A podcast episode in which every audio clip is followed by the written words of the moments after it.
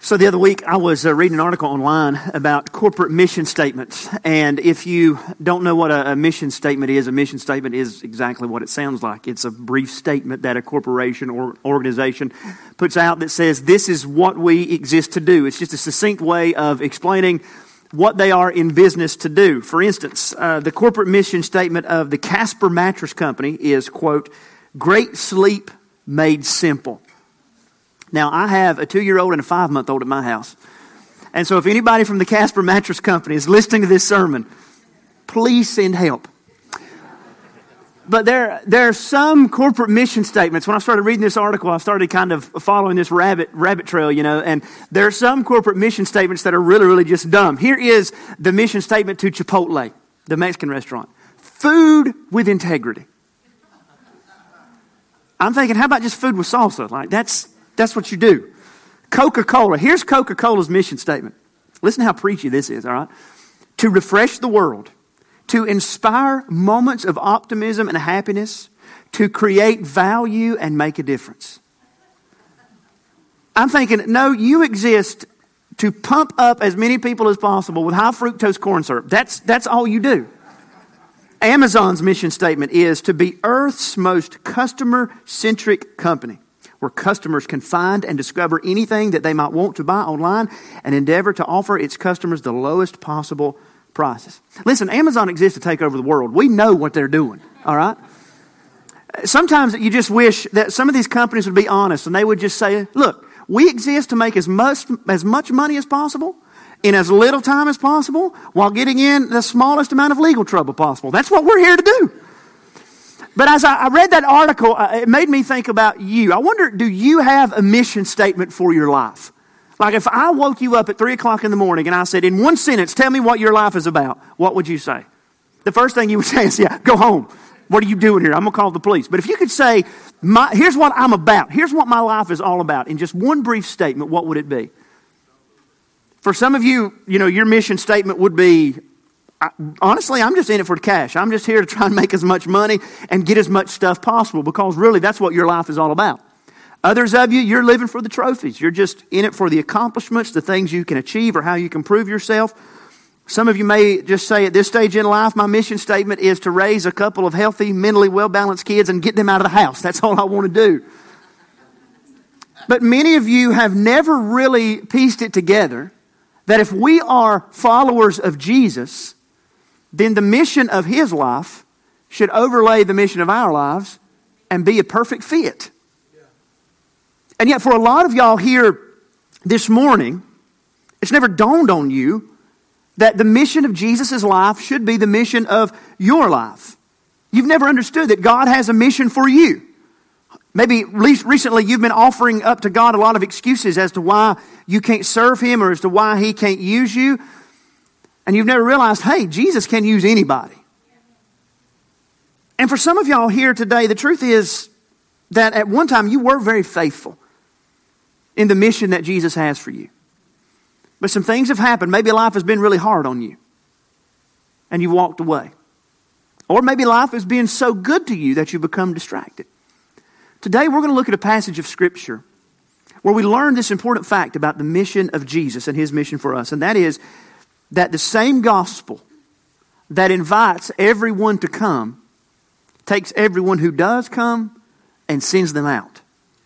I want to show you this in Matthew chapter 10, and we're going to begin reading in verse number 1. So I want you to take your Bible, if you have one, and turn there with me, Matthew chapter 10 and verse number 1. If you don't have a Bible with you today, you can follow along. The words are going to be on the screen, I believe. And we're going to stand to reverence the Word of God. Matthew chapter 10, verse number 1. The Bible says that Jesus called to him his 12 disciples and gave them authority over unclean spirits to cast them out and to heal every disease and affliction. The names of the 12 apostles are these. First, Simon, who is called Peter, and Andrew, his brother. James, the son of Zebedee, and John, his brother. Philip and Bartholomew, Thomas and Matthew, the tax collector. James, the son of Alphaeus, and Thaddeus, Simon the Zealot, and Judas Iscariot, who betrayed him. So Matthew's telling you, keep your eye on him. These 12 Jesus sent out, instructing them, "Go nowhere among the Gentiles and enter no town of the Samaritans, but go rather to the lost sheep of the house of Israel, and proclaim as you go, saying, the kingdom of heaven is at hand. Heal the sick, raise the dead, cleanse lepers, cast out demons. You received without paying, give without pay. Acquire no gold or silver or copper for your belts, no bag for your journey, or 2 tunics or sandals or a staff, for the laborer deserves his food. And whatever town or village you enter, find out who is worthy in it and stay there until you depart. As you enter the house, greet it. And if the house is worthy, let your peace come upon it. But if it is not worthy, let your peace return to you. And if anyone will not receive you or listen to your words, shake off the dust from your feet when you leave the house or town. Truly I say to you, it will be more bearable on the day of judgment for the land of Sodom and Gomorrah than for that town." You can be seated. When you come to Matthew chapter number 10, you come to kind of a massive shift in the structure of the Gospel of Matthew. In Matthew chapter 8 and 9, Jesus has shown us his authority over every element of the created order. He's shown us that he has authority over demons. He has authority over disease. Jesus has authority over the elements of nature. And he even has authority over death itself as he raises the dead. And he demands that we respond to that authority in obedience and in faith. But at the end of Matthew chapter number 9, the Bible says that Jesus looked out over the massive crowds of people that were following him, and he looked at them through the eyes of a shepherd. And he saw them as sheep who were harassed and who were helpless. And the Word of God says that Jesus was moved with compassion towards them. And he turns to his disciples after taking in that great mass of people. And he says, "Listen, guys, the harvest is ready to be picked. And you need to be praying to the Lord of the harvest that he will send out laborers who will go and work in that harvest." Presumably they did that. And now Jesus kind of flips the script and he takes those men and he sends them out into the harvest. In fact, if you pay attention to the text of Scripture carefully, you realize that what Jesus is calling his disciples to do is really the exact same thing that he's been doing. In fact, look back in Matthew chapter 9, if you still have your Bible open, and in verse number 35. Verse 35, that's right. "Jesus went throughout all the cities and villages, teaching in their synagogues and proclaiming the gospel of the kingdom and healing every disease and affliction." Now notice verse 1 of chapter 10. "And he called to him his 12 disciples and gave them authority over unclean spirits to cast them out and to heal every disease and affliction." You go back to Matthew chapter 4. The Bible says that Jesus was going forward and he was doing the very things that the disciples are going to be called here to do. And so the disciples and the followers of Jesus, even you and I today, we are not so much called to do something for Jesus, but we are doing something with him. We are doing something, as it were, as his ambassadors, his representatives. Jesus would not have been in all of these different homes and all of these different places and villages at one time, so he sends them out to represent him. In fact, that is kind of top-loaded into the very word for disciple. Now today, most of us think of a disciple, and we automatically use that as a synonym for Christian, and as well we should, but it had a really specific meaning in the first century. A disciple was a learner. It was a student, a follower. And what would happen is a rabbi or a teacher would go and he would usually handpick his students to follow him. And those men would learn everything that master or that rabbi knew. They would learn how to think the way he thought. They would learn how to live the way that he lived so that they could leave his classroom of life and go and live life in exactly the way he did and teach others how to live the way their master did.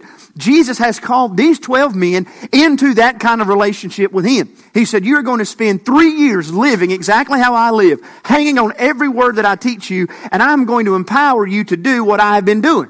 It's wrapped up in the very word apostle that's used there in verse number 2 to talk about the disciples. Now, I know today in our climate, man, we hear the word apostles and we think about some guy on TVN wearing a purple robe. This is not that, okay?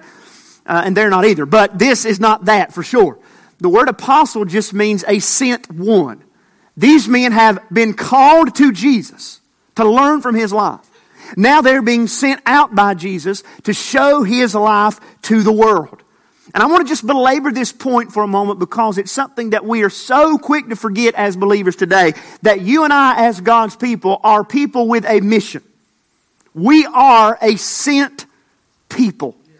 In fact, the word mission comes from the Latin word missio, which means sent. And so when we use the word missionary, when we talk about the great commission of the church and those verses that were read a moment ago from Matthew 28, we are saying that Jesus has sent us in the same way that God sent him. That we live with the same kind of missionary impulse that the Lord Jesus himself had. In fact, listen to a couple verses. Jesus would say in John chapter 20 and verse number 21, "As the Father has sent me, even so I am sending you." Jesus would say earlier in John chapter 17 and 18, "As you sent me into the world," talking to his Father, "so I have sent them into the world." You see, friends, the very heart of the Christian message. And some of you need to hear this today because you've been confused about what Christianity teaches. The very heart of the Christian message is that our God is a missionary God. God is not in heaven saying to the world, "If you can get your way to me, I will forgive you and I will bless you and I will take you as my people." But our God is a missionary God who comes after the lost. He's a God who pursues people in their need. He's a God who loves people where they are and comes to them where they are and changes them where they are and gives them the life that they need. That's what Jesus is doing here in Matthew chapter 10. He is a missionary God away from home, living in a foreign culture, bringing truth to people who are in darkness. And the same God who sent him sends the disciples here in Matthew 10. And the same Jesus who sent the disciples in Matthew chapter 10 has sent everybody that follows him. So that I really do believe that the saying by Charles Spurgeon, a great British preacher from the 19th century, is absolutely right when he said that every Christian is either a missionary or an imposter. Every Christian is either a missionary or an imposter. So what I want us to do today is I want us to look at this passage of Scripture where the disciples are sent on this very, very first, very, very brief mission trip, and understand that the same God who sent them is sending us, and that the gospel who invites everyone to come will always send out everyone who does come. And as we talk through these verses, what I want us to look at here, there are some differences between their mission and ours, but there are also some similarities. And those differences and those similarities, they each point us to important insights that we need to know as we think about going forward into the world with the gospel. And so there are three pieces of advice that I want to draw out of this passage of Scripture if you are going to be a missionary and not an imposter. And the first piece of advice I want to bring out of this passage is from verses 1 through 4, and it's this simple piece of advice. Be yourself. Be yourself. Now, the text begins in verse number 1 by giving us just the names of the 12 disciples. And I know how it is, y'all, when we read lists of names in the Bibles, and this one isn't as bad as a lot of them, but a lot of times we'll read lists of names in the Bible, and our brain just shifts into what we're going to have for lunch, doesn't it? And our eyes get heavy. I mean, I'm getting sleepy even just talking about it. I understand that. But this list of familiar names of the 12 disciples, it does offer us some important insights, because if we know something about these men, as you learn about who they were and what they were like, you realize that they represent an incredible cross-section of different kinds of people, and Jesus chose to use each of them as different as they were. And I just want you to know today, there is no prototype for the kind of person that God uses. There's no typical personality. There's no typical background. There's no typical education. There is no typical kind of person that God said, "I can only use this kind of person." Jesus uses all kinds of people. In fact, the first person mentioned in these verses is the Lord's disciple, Simon Peter. Simon Peter was a fisherman, hard-working, blue-collar man, had a farmer's tan or a fisherman's tan, I guess, calluses on his hand. And Simon Peter was loud. He was impulsive. His mind moved at 1,000,000 miles an hour, and his mouth was just a little bit faster than his mind. Any of y'all ever have that problem? I know some of y'all got that problem. You say everything that's on your mind. Everything you think, you say, even if you hadn't even thought about it yet, right? Simon Peter, man, he would open his mouth just to exchange feet. Simon Peter, he liked to cuss a little bit. He loved Jesus, but he liked to cuss a little bit. He's aggressive. He's outspoken. Like most of these men, he's kind of proud of himself because of how devoted he is to Jesus. And yet this man also is a man who committed a terrible sin. Publicly claimed he'd never even heard of Jesus and denied him. Yet this man, as complex and complicated as he was, as human as he was, this is the man who preached the very first Christian sermon. That on the day of Pentecost, he stood up and called people to repent, and the Lord brought salvation through the life of Simon Peter. God can use loud, impulsive, aggressive, outspoken, and sometimes stupid people who like to cuss a little bit. Some of y'all ought to have a hand in there right now saying, thank you, Jesus. Then the Bible mentions the name of his brother. His name's Andrew. We don't know as much about Andrew as we do Peter, probably because he's not like Peter. He doesn't seem to be as outspoken. He doesn't seem to be as, type A. He's comfortable in the second chair. But one thing that's interesting about Andrew is that every time you read about Andrew in the Bible, he's always introducing somebody to Jesus. He just had a heart to share Jesus with people. In fact, he's the one that introduced Peter to Jesus. Not everybody is outgoing. Not everybody is extroverted. And sometimes in the church, we have this bad habit of really putting on the platform people that have extraordinary personalities and over-the-top gifts and very charismatic mannerisms. And we think, well, those must be the only kind of people that Jesus used. But let me just be real pastoral for a minute. Some of y'all are awkward. Some of y'all shy. Some of y'all backward. Some of y'all are weird. And Jesus can use you too. He can, because he uses people of all stripes, of all personality types. Then the Bible introduces us to two more brothers at the end of verse 2, James, the son of Zebedee, and John, his brother. Now, if you read the New Testament, you'll find out that James and John were also fishermen like Peter and Andrew, probably kind of worked in close quarters with them. But James and John, the Bible says specifically that these men had servants, which means they were probably a little bit more well-to-do. These are not two guys just floating around Smith Lake on a bass tracker. This is like deadliest catch level stuff. This is, a real business, okay? And so as men who owned servants, that meant that they were in the position in life where somebody else did the work and they got the credit for it. But we also know about these men that these men were very passionate men. And that's a great thing. But sometimes those passions and emotions can go overboard. There's one passage of Scripture, I love this story in the Bible, where James and John had been out preaching in a certain village and they come back and they say, Jesus, they didn't listen to us preach. You believe that? And they said, Lord, you want us just to go ahead and call down fire and brimstone on top of them right now? I mean, I would never think about doing that if y'all didn't listen to. Never enter my mind. And Jesus actually nicknamed them. Jesus was big on giving people nicknames. Jesus nicknamed them the sons of thunder. He said, your temper is so out of control and so sudden, it's like a thundercloud or a thunderstorm that just breaks forth on a summer afternoon. There's one place of Scripture where they have the nerve to get their mom to come up to Jesus, and mom asked Jesus, Lord, will you grant it so that one of my sons is on your right hand and the other is on the left? Not a big request, but in the kingdom, will you put them right beside you? These men are self-serving, they're passionate people, and the Lord used them. The Lord uses emotional people. He uses logical people and analytical people. And then there are the other guys. Look at these other guys. Philip and Bartholomew. Man, I can't hardly spell Bartholomew without looking at the Bible. Thomas we know is a skeptic. He's a man who's slow to believe. And he says,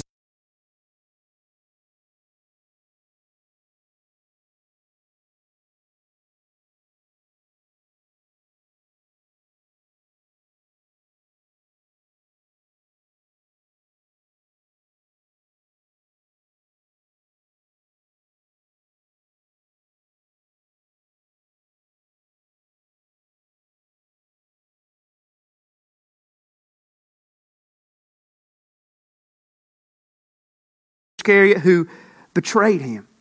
You have men here from every different political viewpoint, from every type of social strata, from every kind of experience, from every kind of background, from every kind of life. And Jesus says, I can take all of those people, and if they will merely come to me, I can use them for my purposes. Now, based upon what you know about these people, are these the men that you are going to pick to do much of anything? If you know Peter likes to cuss out in the open, are you going to let him preach? You ain't going to let him lead in prayer, are you? Now, Peter, why don't you just take up the offering for now? That'd be, not that our ushers love to cuss or anything. You wouldn't pick these men to do anything, would you? There's not a seminary degree among them. There's no real leadership skill or experience among them. No practical, hands-on ministry experience. I thought about it like this just the other day. At our church right now, most of you know we're hiring some important staff positions, some pastoral staff positions.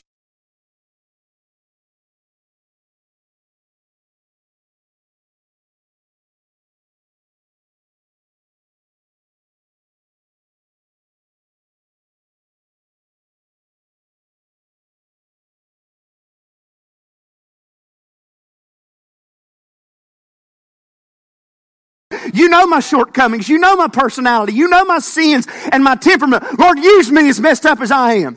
And that's what the Lord loves to do. So for some of you, you need to hear today that it's time to put the excuses as to why you can't serve Jesus. You need to put them to bed.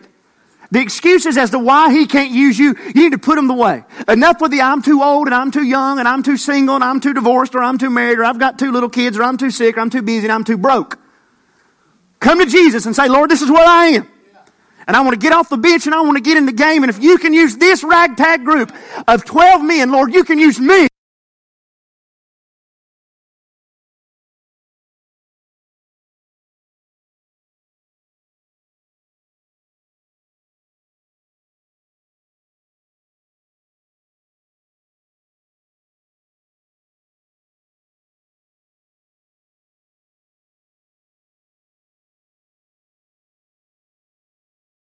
John Wesley was in a marriage that was so bad that his wife would grab him by the hair and drag him around the house and beat on him.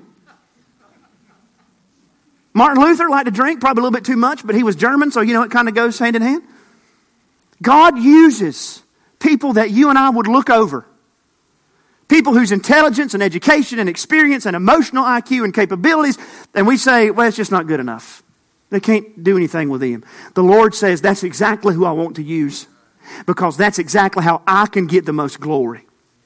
And the Lord says, guys, come and follow me. So my piece of advice to you first today is be yourself. Be yourself. My second piece of advice from this text of Scripture, verses 5-8, and that is simply do your best. Do your best. Now, Jesus gets this kind of rough and tumble group of guys with him and he gives them their marching orders. And really what you have in Matthew chapter 10 is a sermon that contains very specific instructions about what they are supposed to do as they go out on this short-term mission trip, on this preaching tour. And there's a lot of this, of course, that would overlap with what we do as a church, and we're going to talk about some of that. But what I'm interested in today are the very, very unusual things Jesus tells them to do and not to do that are different from what he has told us, because I think we learn some important concepts about what God expects of us from what Jesus says that's different to these men. In fact, just notice the first one right away in verse 5. Jesus says, go nowhere among the Gentiles and enter no town of the Samaritans, but go rather to the lost sheep of the house of Israel. Isn't that peculiar? Jesus says, listen, this is Jews first and Jews only. Don't go to the Samaritans. Don't go to the Gentiles. You go to your people first. Why did Jesus do that? I thought Jesus loved the whole world. He's got the whole world in his hands, right? Jesus loves the little children, red, brown, yellow, black, and white. Why is Jesus saying, limit the ministry to this one group of people? Well, you're right. Jesus does love the world.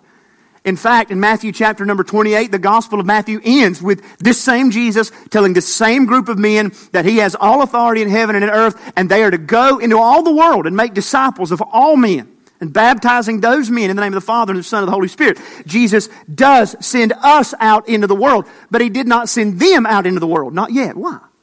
Well, there's some practical reasons and some theological reasons. The theological reason is that Jesus came as the Jewish Messiah.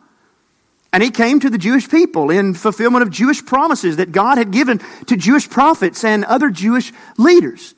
And God was going to give the nation of Israel ample time to either accept or reject Jesus.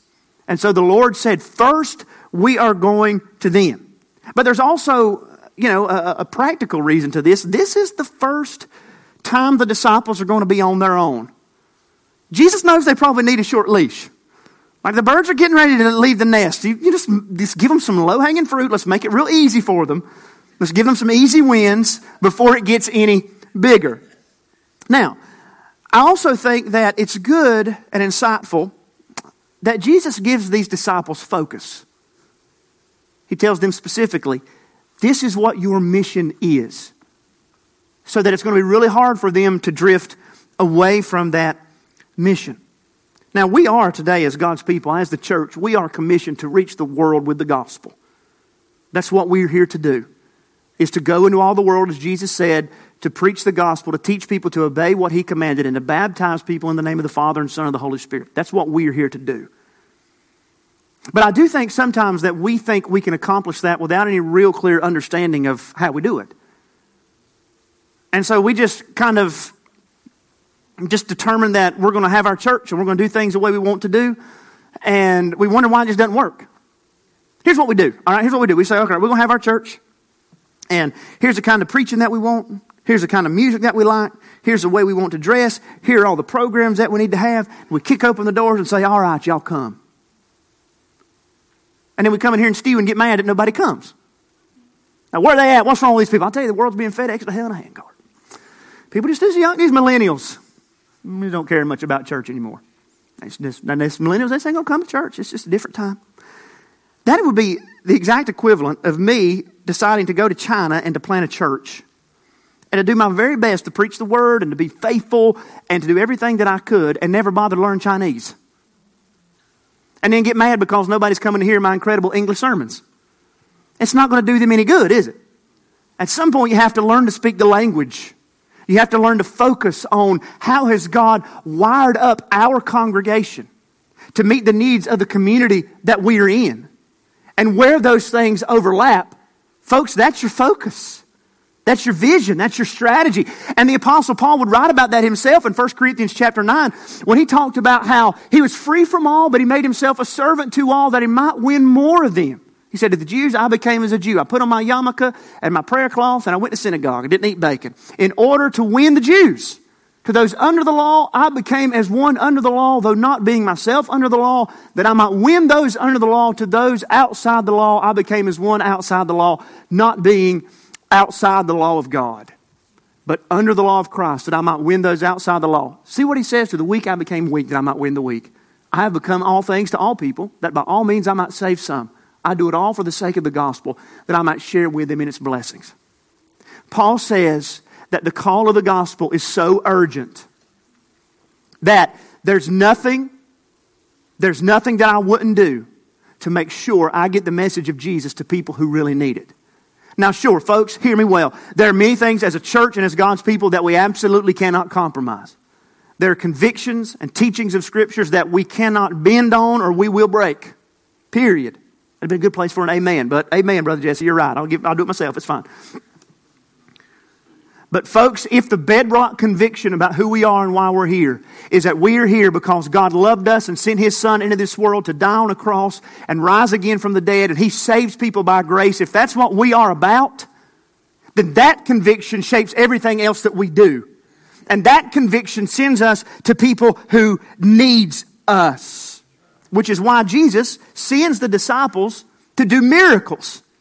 Now, get in some hot water with some of this stuff, because there are a lot of people today that are on television teaching that they still have the power to do miracles in exactly the same way that the disciples did.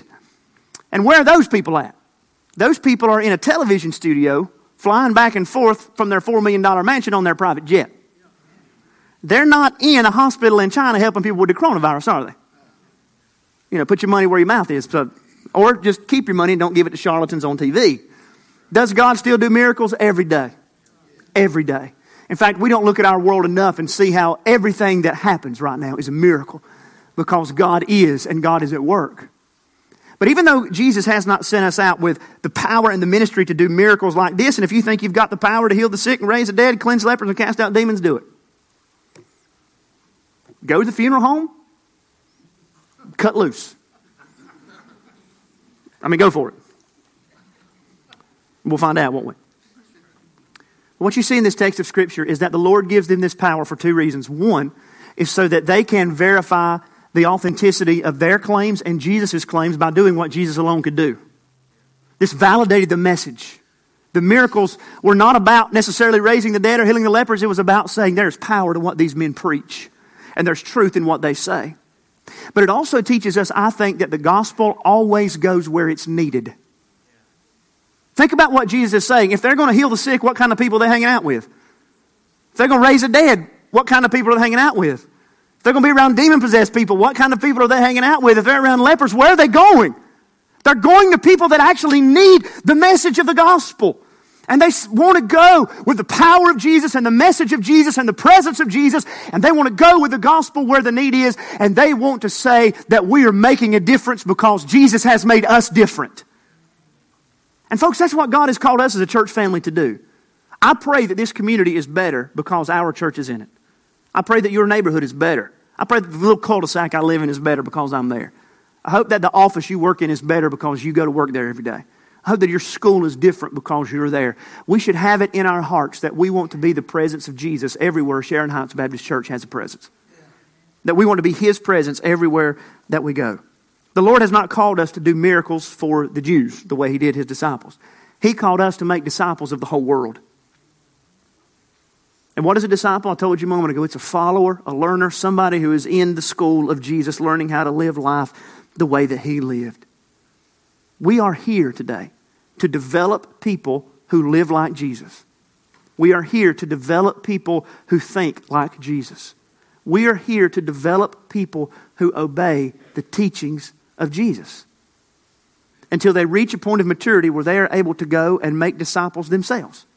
That's what Jesus has commanded us to do. Again, in Matthew 28, He said, go into the world and make disciples. Go and make disciples. So do your best.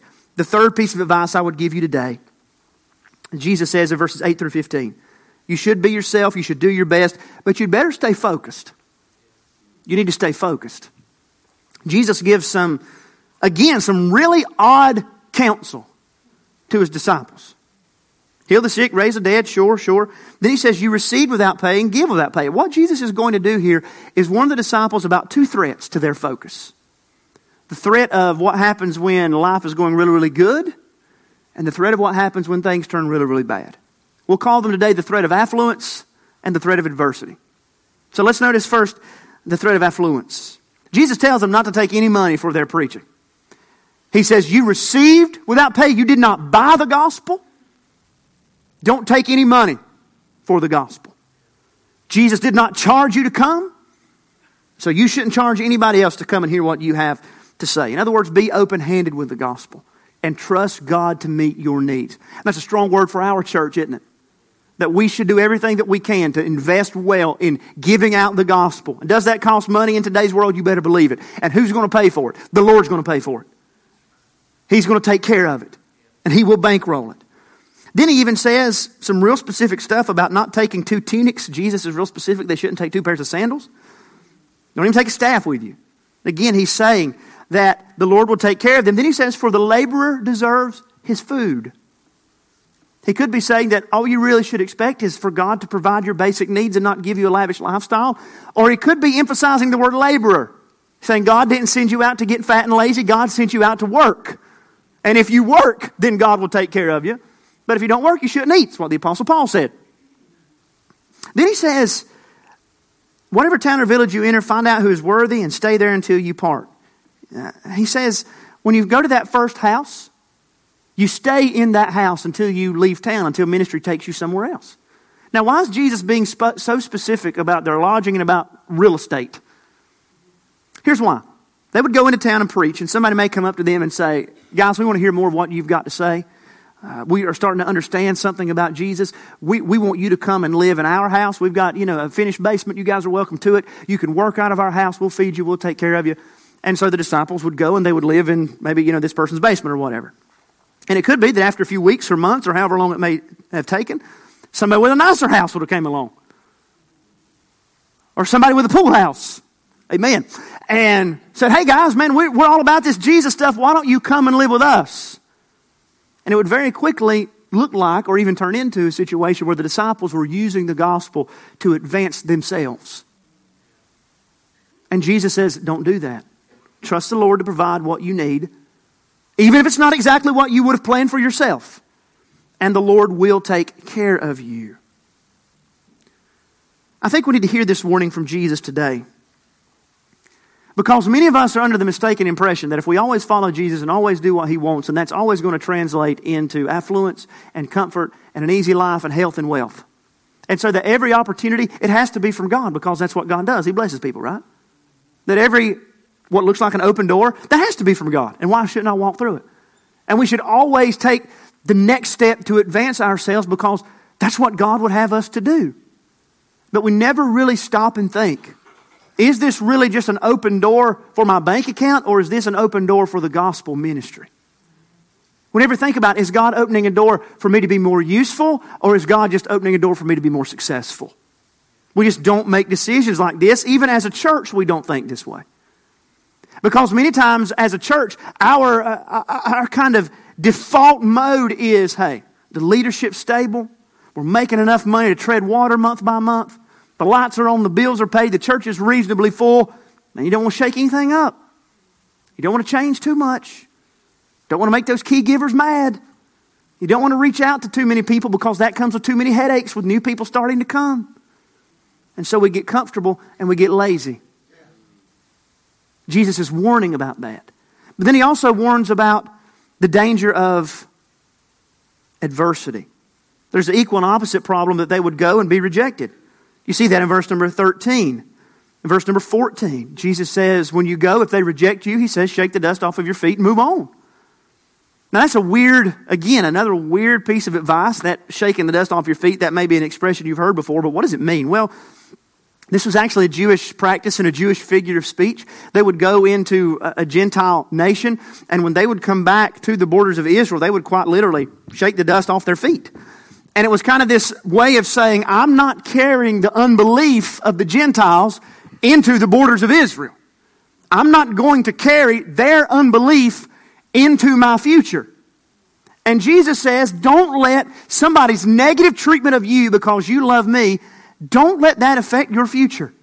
Don't let that derail you from following me. Don't let that distract you from what I have put in front of you. And we do that, don't we?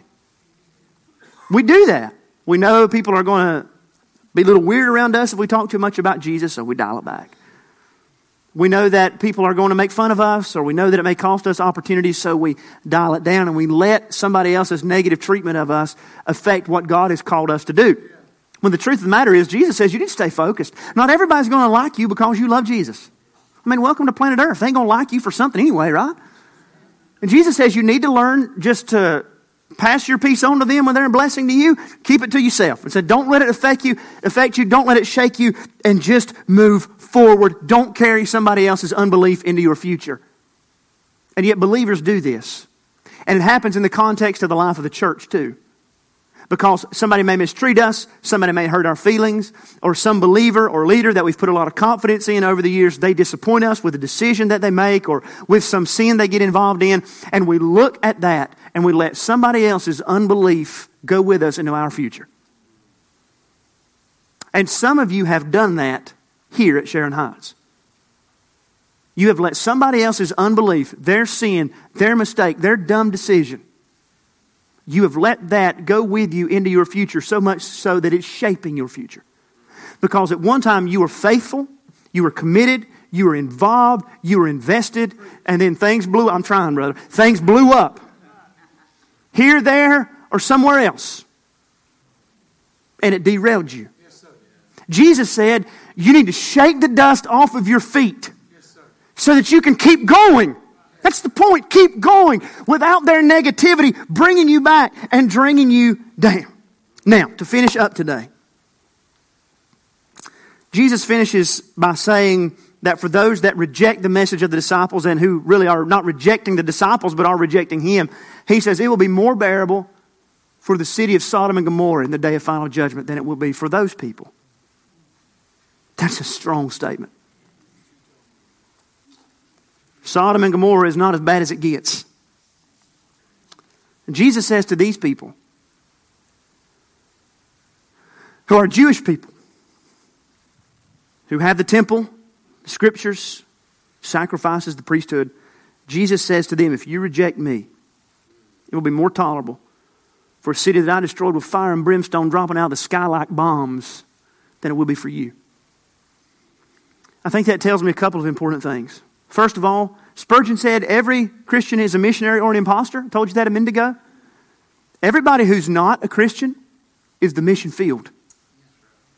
And these verses remind us that the task is urgent. Folks, I know we're busy. I know we've got things happening in life. I know that to a lot of us, you know, Jesus is just something we do a couple hours every week. I understand that. But we so quickly forget how hot hell is, how great heaven's going to be, how short life is, how long eternity is, and how amazing grace is. We forget those things, and so we forget how urgent the task at hand is. These verses remind us of how urgent the task at hand is. But they would also say to you, if you're here today and you're not a believer and you're not a follower of Jesus, you need to realize and you need to understand that the reason God sends people and calls preachers and establishes churches and sends missionaries all over the world, the reason He does that is because He is a God of judgment and a God of love. And He wants to save people from Himself. Do you see that? Saving people from His own wrath against their sins. And so what Jesus is saying to some of you today, and I pray that God would let this break through the hardness of your heart. He was saying that it will be worse for you on the day of judgment than it was for the city of Sodom and Gomorrah. Why? Because you today have more truth than they had. You have heard more warnings than they heard. You have heard more of the gospel than they ever heard. And it will be worse for you as you have to stand before your God and answer for rejecting the truth that He sent your way. This is a strong warning. And if you're not sure about what all of this means, I would say it to you this way, and I pray that you would hear me. I would say that if we're talking about missionaries, we're talking about sending people, that again, our God is a missionary God. That He saw that we were lost in the darkness of our sin, and He did not just say to us, y'all really need to do better. Y'all need to start a church, and y'all need to try a little bit harder. No, God looked at us in our sin and said, to save you from what you deserve in your sin, I'm going to send my Son who will live the life you could never live and who will die the death you should have died and will rise again after He dies so that He would give His own eternal life and His righteousness to everyone who would put their faith in Him and commit to Him and follow Him. That's what the gospel is. But know today that all of you now are accountable for that message. Your judgment will be more severe because you were here this morning. You've heard and you have to answer for it. You are responsible for what you've heard. And also for Christians, you are responsible for what you know. How can we pretend like it doesn't matter? How can we pretend like it doesn't matter? Jesus has called us to Himself and He sends us out in His name. Go into all the world and make disciples. We're going to stand together today and we're going to have an invitation. If it were logistically possible, I would have two invitations today.